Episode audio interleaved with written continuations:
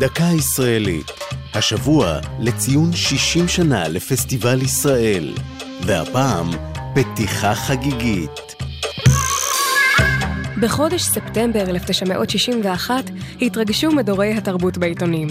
נגן הצ'לו הקטלני פבלו קזלס, כך נכתב, יחנוך את התיאטרון הרומי בקיסריה, שנבנה לפני אלפיים שנה, זאת לרגל פסטיבל המוזיקה בישראל.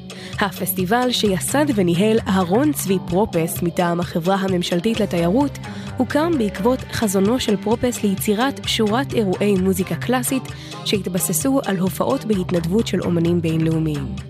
מנהלו האומנותי של הפסטיבל הראשון היה הכנר והמנצח האמריקני אלכסנדר שניידר, חלק מרביעיית בודפשט הנודעת שהופיע בפסטיבל.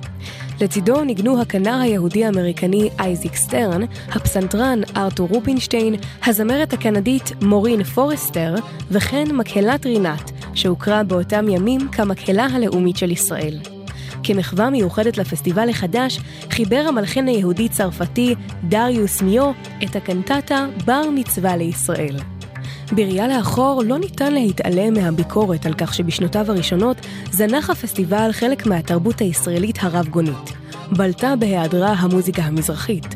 במהלך השנים שינה הפסטיבל את שמו לפסטיבל ישראל וגיוון את סוגות האומנות שהציע, בהן תיאטרון, מחול ואומנות המיצג. בד בבד נשמר אופיו הבינלאומי מיום היווסדו. זו הייתה דקה ישראלית על פסטיבל ישראל ופתיחה חגיגית, כתבה יעל צ'חנובר, ייעוץ הפרופסור אדווין סרוסי, עורך ליאור פרידמן.